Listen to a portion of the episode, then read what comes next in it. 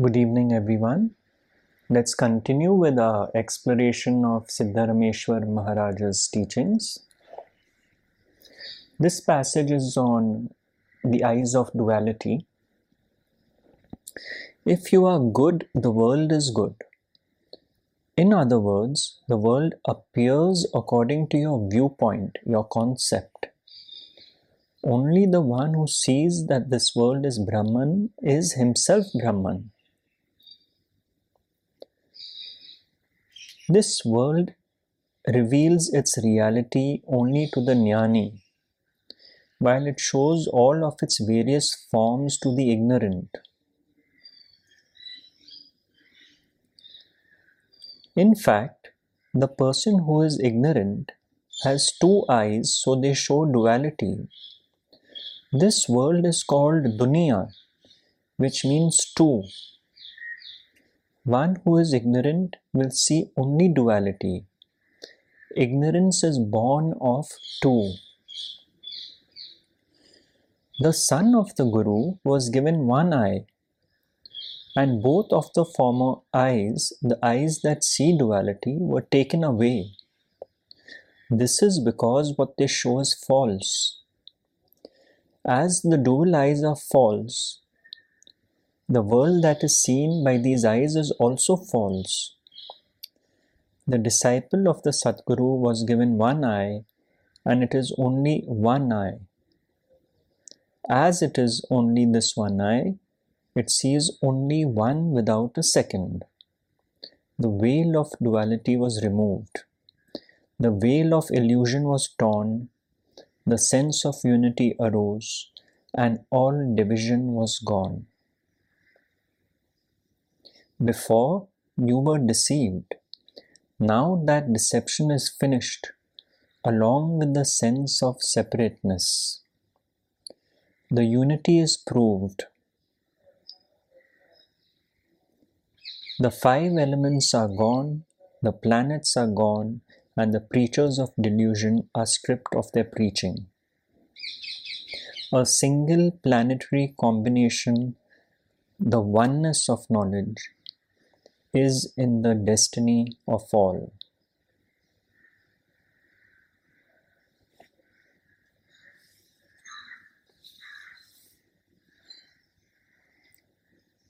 Isn't that so reassuring and so beautifully expressed?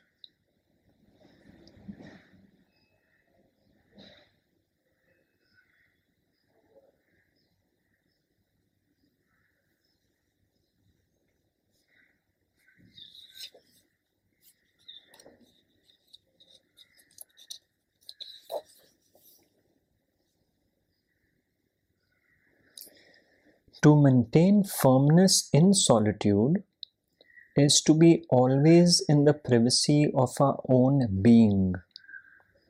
This is called solitude, being one, alone. That which does not get disturbed is aloneness. Rameshji used to also very often make this distinction between loneliness and aloneness, you see. And they are quite different because aloneness does not need a crutch of something to depend upon. In that sense, as Siddharameshwar Maharaj says, that is called solitude, being one alone. Whereas loneliness, one feels lonely because something is missing from one's life. So perhaps in a later podcast, we will go deeper into this difference between aloneness and loneliness. Because quite often, there are people who I have seen are comfortable being alone and they are not lonely, but the collective conditioning around being alone is so strong that it is mistaken for loneliness, and this can create a lot of confusion. So, we will explore this another time.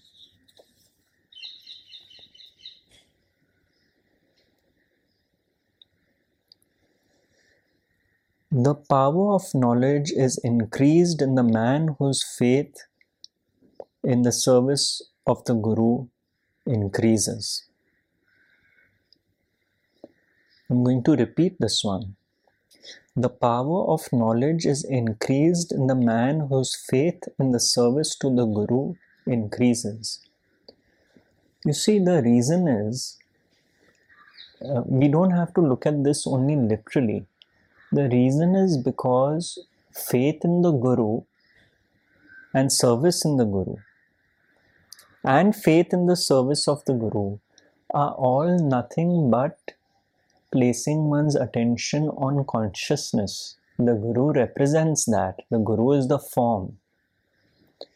So, therefore, in many traditions, you see, uh, different kinds of spiritual traditions, especially in India, seva was a very important part of the guru disciple relationship. Selfless service, that's what seva means.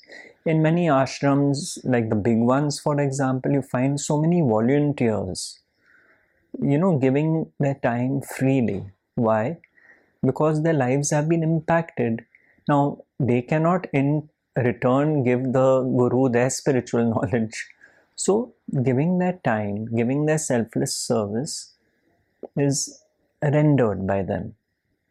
Now, some may not be able to do seva for various reasons. They may not be able to travel, they may not be able to have the physical means to do it. And such devotees are in service to the Guru. Perhaps they give dakshina, donations, if required, that is. And that is how they help. But fundamentally, what has happened is the focal point has become consciousness. Attention gets placed there. And in this case at the service of the guru. Traditionally the guru's needs used to be met because you know in like the rural ashrams and all they were very simple people living in simple tenements and so on. So the disciples used to physically take care also of the guru's needs not only just materially physically be around him and all that that is how this whole system got developed but the as Siddharameshwarji said, the power of knowledge is increased. That is purely because, as he said earlier, whatever you focus on, you become. That is the main point, and you know this is like a rahasya, a secret which is missed quite often. But this whole structure of seva is actually built to enhance the spiritual evolution of the devotee. It may appear that he is doing all good things for the Guru and service to the Guru, etc. But actually, it, you can say it fastens things, hastens the process, focuses, brings concentration upon, and that is what happens. So it's a very important line here which has been expressed.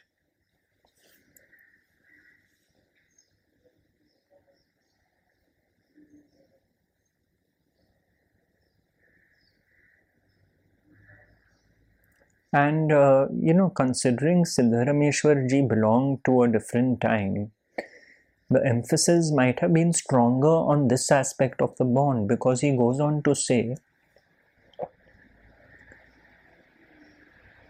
The devotion to the Guru and his blessings are the glory of knowledge. The devotion to the Guru and his blessings are the glory of knowledge.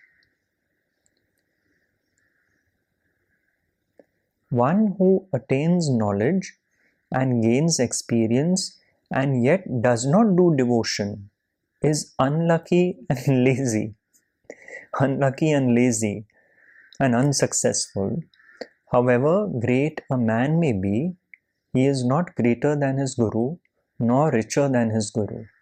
Of course, Maharaj here is not referring to material wealth, so we have to look at this in its entire context.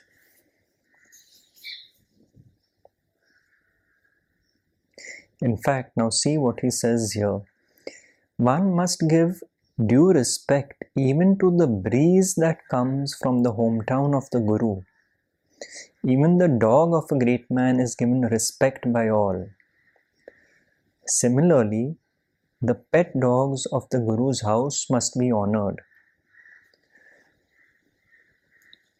You see, this may sound to some people quite frivolous, but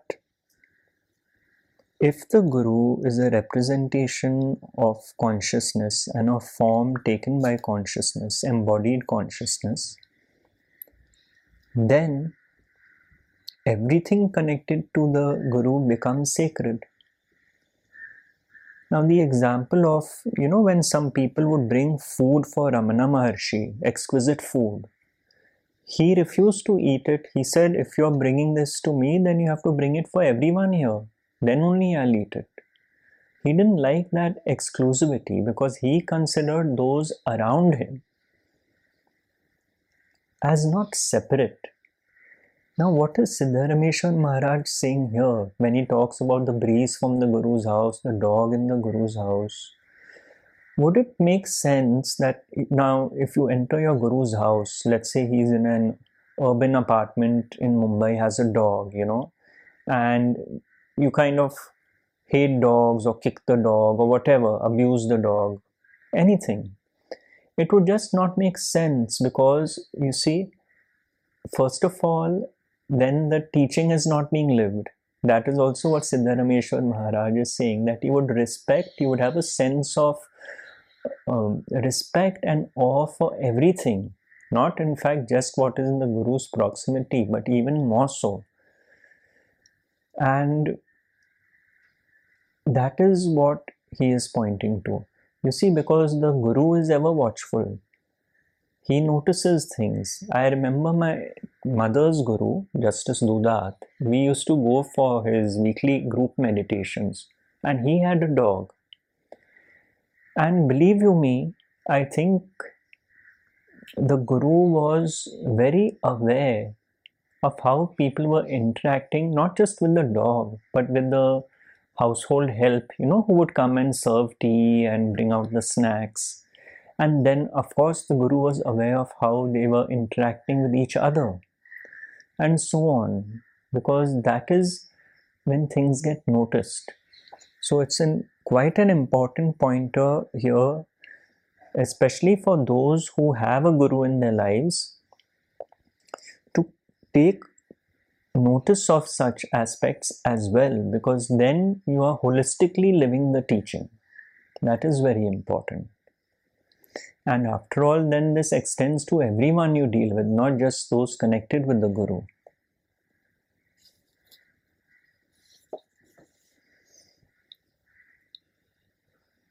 We'll end here for this evening.